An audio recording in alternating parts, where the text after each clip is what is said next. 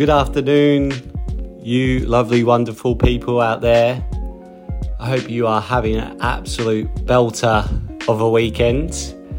Um, it has been brilliant again here today in Melbourne. We've had a wild week of rain and storms and lightning and thunder and it's been yeah it's been fantastic actually really enjoying this um, crazy kind of change of, of climate um, but yeah i hope everyone's week has been really good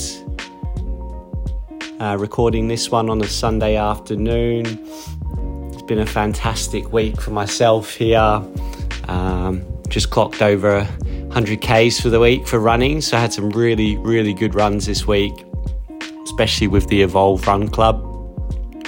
Had an awesome trail run this morning with, with uh, about 10 of us in, in Sandringham, which went really well. So, yeah, it's been great. Great to relax a bit more this afternoon. Um, and yeah, welcome to today's episode.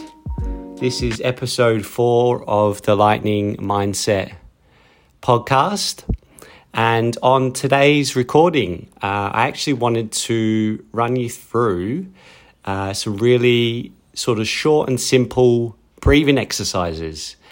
Um, the reason I wanted to do this and share this is uh, I've been, recently been reading a book from uh, a, an author called James Nestor, and the book's called Breath. And I'd have to say, it's probably one of the best books I've read in the last probably in the last 12 months, I'd say. There's an absolute pure fire in this book.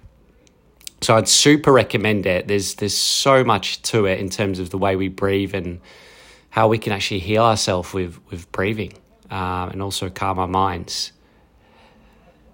So yeah, um, I'm going to run you through some breathing exercises. There's a couple of snippets I wanted to share before I do. Uh, a few things I've highlighted. So this is actually something from the start of the book, and it says just a few minutes of daily bending and breathing can expand our lung capacity. With that extra capacity, we can expand our lives. I thought that was fascinating. Uh, another another one I found as well, um, which was really cool, was that we lose weight through exhaled breath. For every ten pounds of fat lost in our bodies, eight and a half pounds of it comes out through the lungs.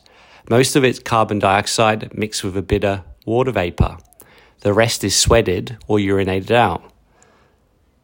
Fascinating, huh? Absolutely fascinating. So, yeah, there were a couple of little snippets I wanted to share with you with the book. Um, there is so much, so much to take from it. And yeah, let's let's dive into these these breathing exercises. So, uh, the first one I'm gonna gonna share with you is one called Tummo, um, and what Tummo means is it's a Tibetan word for inner fire.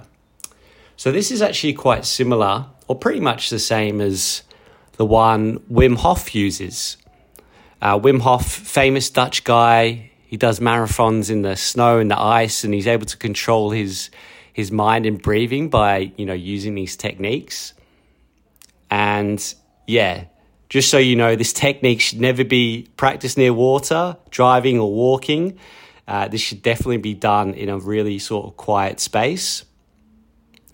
And yeah, definitely, definitely, you know, sort of give this a crack. It's it's an interesting one. You'll feel quite strange afterwards, maybe a bit of tingling and that sort of thing. Um, but I'm going to read the exercise out, so feel free to do this if you have some time next week. So find a quiet place and lie flat on your back with a pillow under the head.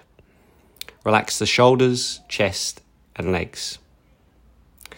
Now, take 30 very deep, very fast breaths into the pit of the stomach and let it back out. If possible, breathe through the nose. If the nose feels obstructed, try pursed lips. The movement of each inhalation should look like a wave, filling up the stomach and softly moving up the lungs. Exhales follow the same movement, first emptying the stomach, then the chest as air pours through the nose or pursed lips of the mouth. At the end of the 30 breaths, exhale the natural conclusion. leaving about quarter of the air in the lungs. Hold that breath for as long as possible. Once you've reached your absolute breath hold limit, take one huge inhale and hold it for another 15 seconds. Very gently move that fresh breath around the chest and to the shoulders. Excuse me. And then exhale and start the heavy breathing again. Repeat the entire pattern at least three times.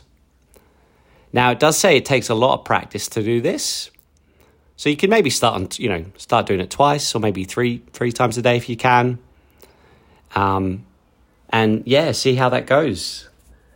Now, the second one I want to share with you um, is a bit shorter, uh, and this one is called box breathing. Now, box breathing is actually a technique that is used by the Navy SEALs. So they really use this for, you know, staying calm and focused in tense situations.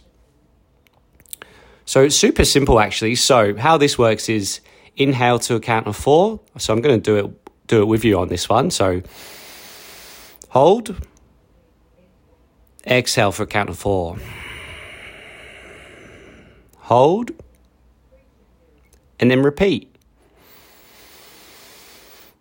Hold.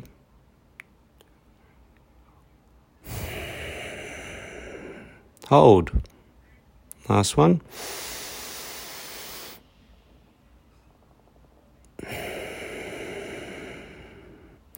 So, longer exhalations will elicit a stronger parasympathetic response, a variation of box breathing to more deeply relax the body that's especially affected before sleeping as it follows.